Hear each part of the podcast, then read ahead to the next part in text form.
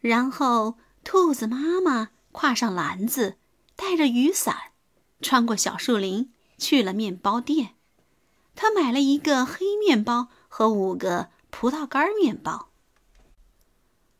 弗洛普西、莫普西和绵尾巴都是乖宝宝，他们沿着巷子散了会儿步，然后就去摘黑莓了。